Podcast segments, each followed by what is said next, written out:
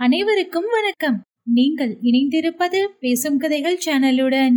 இந்த காணொளியில ஐஞ்சிறங்காப்பியங்களில் முதன்மையான முதலாவதான சூலாமணி காப்பியத்தோட கதையை தான் பார்க்க போறோம்.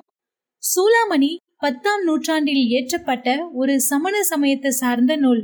சூலாமணி காப்பியத்தை எழுதியது தோலாமொழித்தேவர் இது இவரோட இயற்பெயர் இல்ல இவரோட இயற்பெயர் ஸ்ரீ வர்த்ததேவர். சூலாமணி காப்பியத்தை பற்றிய கல்வெட்டுகள் கர்நாடகால இருக்கிற சிரவண பெல்கோலா அப்படின்ற இடத்துல இருக்கு. வாங்க கதைக்குள்ள போகலாம்.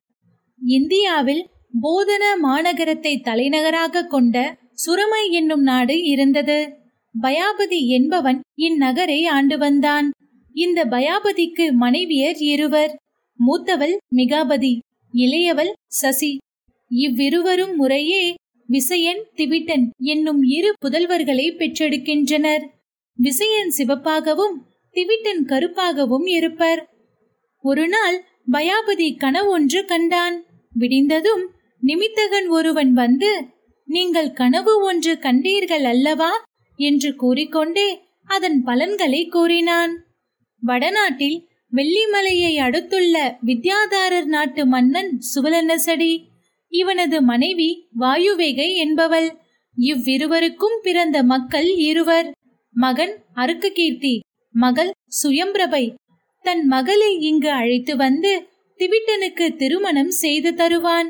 இன்னும் ஏழு நாட்கள் போனதும் அம்மன்னனின் ஓலை வரும் என்று சொன்னான்.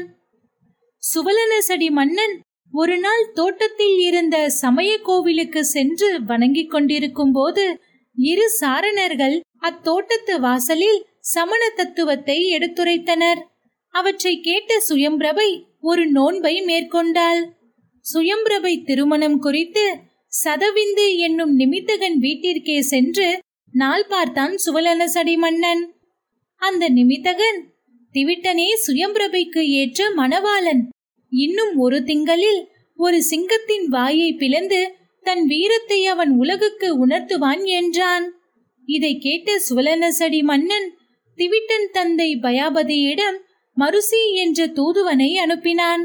ஓலையை படித்த பயாபதியும் திருமணத்திற்கு சம்மதம் தெரிவித்தான். பிறகு சுவலனசடி மன்னன் சிங்கத்தின் வாயை பிளக்கும் செய்கையை அறிய ஒற்றர்களை அனுப்பி வைத்தான். வித்யாதாரர் வாழும் அதே பகுதியில் வடசேடி என்னும் பகுதியை அச்சுவக்கண்டன் என்பவன் ஆண்டு வந்தான். இவன் மிகவும் கர்வமுள்ளவன். கொடுங்கோல் ஆட்சியை நடத்தி வருபவன். இவனிடம் சதவிந்து என்னும் நிமித்தகன் நீ இப்படி கர்வமுள்ளவனாக இராதே. உனக்கு ஒரு பகைவன் பிறந்து வளர்கிறான். அவன் எளிதானவன் அல்ல என்றான். உடனே பயாபதியிடம் வரி வசூல் செய்து வரும்படி நான்கு தூதர்களை அனுப்பினான் அச்சுவக்கண்டன். திவிட்டன் திரை கொடுக்காமல் அச்சுவக்கண்டனையும் திட்டி தூதர்களை வெறுங்கையுடன் அனுப்பினான். தூதர்கள் சொன்னதை கேட்ட அச்சுவகண்டனின் அமைச்சனான அரிமஞ்சு என்பவன் அரிகேது என்னும் மாயவித்தைக்காரனை அழைத்து நீ சிங்க உருவம் கொண்டு திவிட்டனையும் அந்த நாட்டையும் அழைத்து வா என அனுப்பினான். அந்த சிங்கம் அப்படியே சென்று சுருமை நாட்டில் பேரழிவு ஏற்படுத்தியது.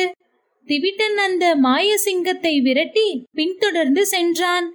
உண்மையான சிங்கம் இருக்கும் ஒரு குகை வரைக்கும் சென்ற அந்த மாய சிங்கம் பிறகு மறைந்துவிட்டது. திவிட்டன் குகைக்குள்ளே இருந்த சிங்கத்தின் வாயை பிளந்து கொன்றான். இந்த சம்பவங்களை ஒற்றர் மூலம் அறிந்த சுவலனசடி மன்னன் சுயம்பிரபையை திருமணத்துக்கு ஆயத்தப்படுத்தினான். நாற்படை சூழ போதன நகரத்திற்கு சென்றான். சுயம்பிரபை திவிட்டனை தன் விமானத்தில் இருந்தபடியே கண்டு காதல் கொண்டாள். மாதவசேனை என்பவள் சுயம்பிரபை உருவத்தை வரைந்து அதை திவிட்டனிடம் காட்டினாள். ஓவியத்தில் மயங்கிய திவிட்டன் சுயம்பிரபையை அடைய விரும்பினான். இருவர் திருமணமும் மறைவிதிப்படி நடந்தது. சில நாட்களுக்கு பின் சுவலனசடி மன்னன் சுயம்பிரபையை திவிட்டனுக்கு மனம் செய்து வித்ததை அறிந்த அச்சுவகண்டன் சுவலனசடி மன்னன் மீது போருக்கு புறப்பட்டான். பயாபதி முதலியோருடன் சேர்ந்து சுவலனசடி மன்னனும் போரிட முடிவு செய்தான். திவிட்டனுக்கும் வித்யாதார வேந்தர்களோடு போரிடுவதற்குரிய மந்திரங்களை கற்பித்தான். இச்சமயத்தில் அச்சுவக்கண்டன் தூதுவன் வந்து அரசர்களே அச்சுவக்கண்டனுக்கு சுயம்பிரபையை வழங்குவீர்களா? அல்லது திவிட்டன் உயிரை அவனுக்கு திரையாக தருவீர்களா? என்று கேட்டான். இதை கேட்ட திவிட்டனின் கண்களில் பொறி பறந்தது. வானில் திவிட்டனே வெற்றி பெறுவான் என்ற ஒலி கேட்டது. பயாபதி படையும் அச்சுவக்கண்டன் படையும் மோதின போரில் அச்சுவக்கண்டனும் அவனுடைய தம்பியும் மடிந்தனர். அச்சுவக்கண்டனின் மனைவி போர்க்களத்தில் அவன் உடல் மீது விழுந்து உயிர்விட்டாள். பின்னர் திவிட்டன் கோடிக்குன்றம் என்னும் மலையை கையால் அகழ்ந்து தூக்கினான். அந்நேரத்தில் இவன் வாசுதேவனே என்று பலரும் வாழ்த்தினர். சில நாட்களுக்கு பிறகு திவிட்டனுக்கும் சுயம்பிரபைக்கும் விசயன் என்றொரு மகன் பிறந்தான். பின்னர் ஜோதிமாலை என்றொரு மகளும் பிறந்தாள். ஜோதிமாலைக்கு திருமண வயதும் வந்தது. ஜோதிமாலை மண்டபத்தில் பலரையும் பார்த்த பின்பு தன் மாமன் அருக்கு கீர்த்தியின் மகனான அமிர்தசேனனுக்கு மாலை சூட்டினாள்.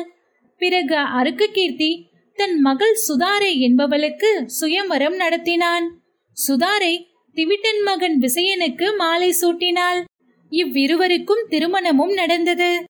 ஒரு நாள் பயாபதி மன்னனுக்கு பல சிந்தனைகள் தோன்றின. முன் செய்த தவத்தால் தான் இந்த சிறப்பு எனக்கு கிடைத்தது. ஆதலால் தவத்தை மறந்து நாம் இருத்தல் கூடாதல்லவா? இன்னும் தவம் செய்தால் வீடு பேறு கிட்டுமே என நினைத்தான். தன் மக்களை அழைத்து பயாபதி அருள் இல்லாருக்கு அவ்வுலகம் இல்லை கல்வி இல்லாருக்கு நுண்ணறிவு இல்லை பொருள் நிலை இல்லாதது நல்லறங்கள் செய்யுங்கள். உங்கள் வயது ஆனதும் உங்கள் குழந்தைகளிடம் ஆட்சியை விட்டுவிட்டு தவம் செய்யுங்கள் என்று சொல்லிய பின்பு தானும் மனைவியர் இருவருமாக தவம் செய்ய புறப்பட்டனர். இறுதியில் பயாபதி முதலியோர் பேரின்பம் பெற்றனர். இத்துடன் சூலாமணி காப்பியத்தின் கதை நிறைவு பெறுகிறது. சூலாமணி காப்பியத்தை பற்றி சில தகவல்கள் உங்களுக்கு சொல்றேன்.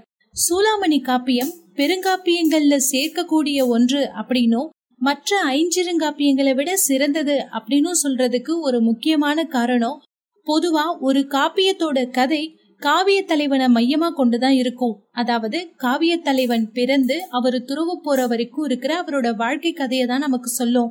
ஆனா சூலாமணி காப்பியத்துல மூன்று தலைமுறைகளோட கதையை நமக்கு சொல்லுது.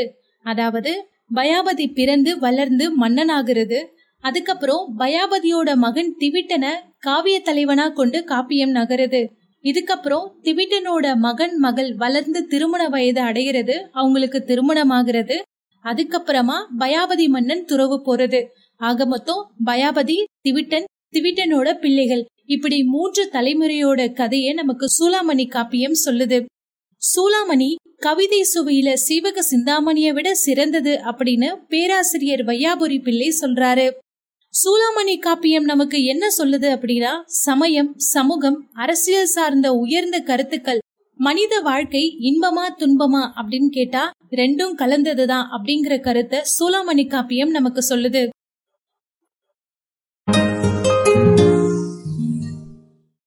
இத்துடன் காப்பிய கதை நிறைவு பெறுகிறது. மற்றும் பல தமிழ் காப்பிய கதைகளை கேட்டு ரசிக்க பேசும் கதைகளோடு இணைந்திருங்கள். நன்றி.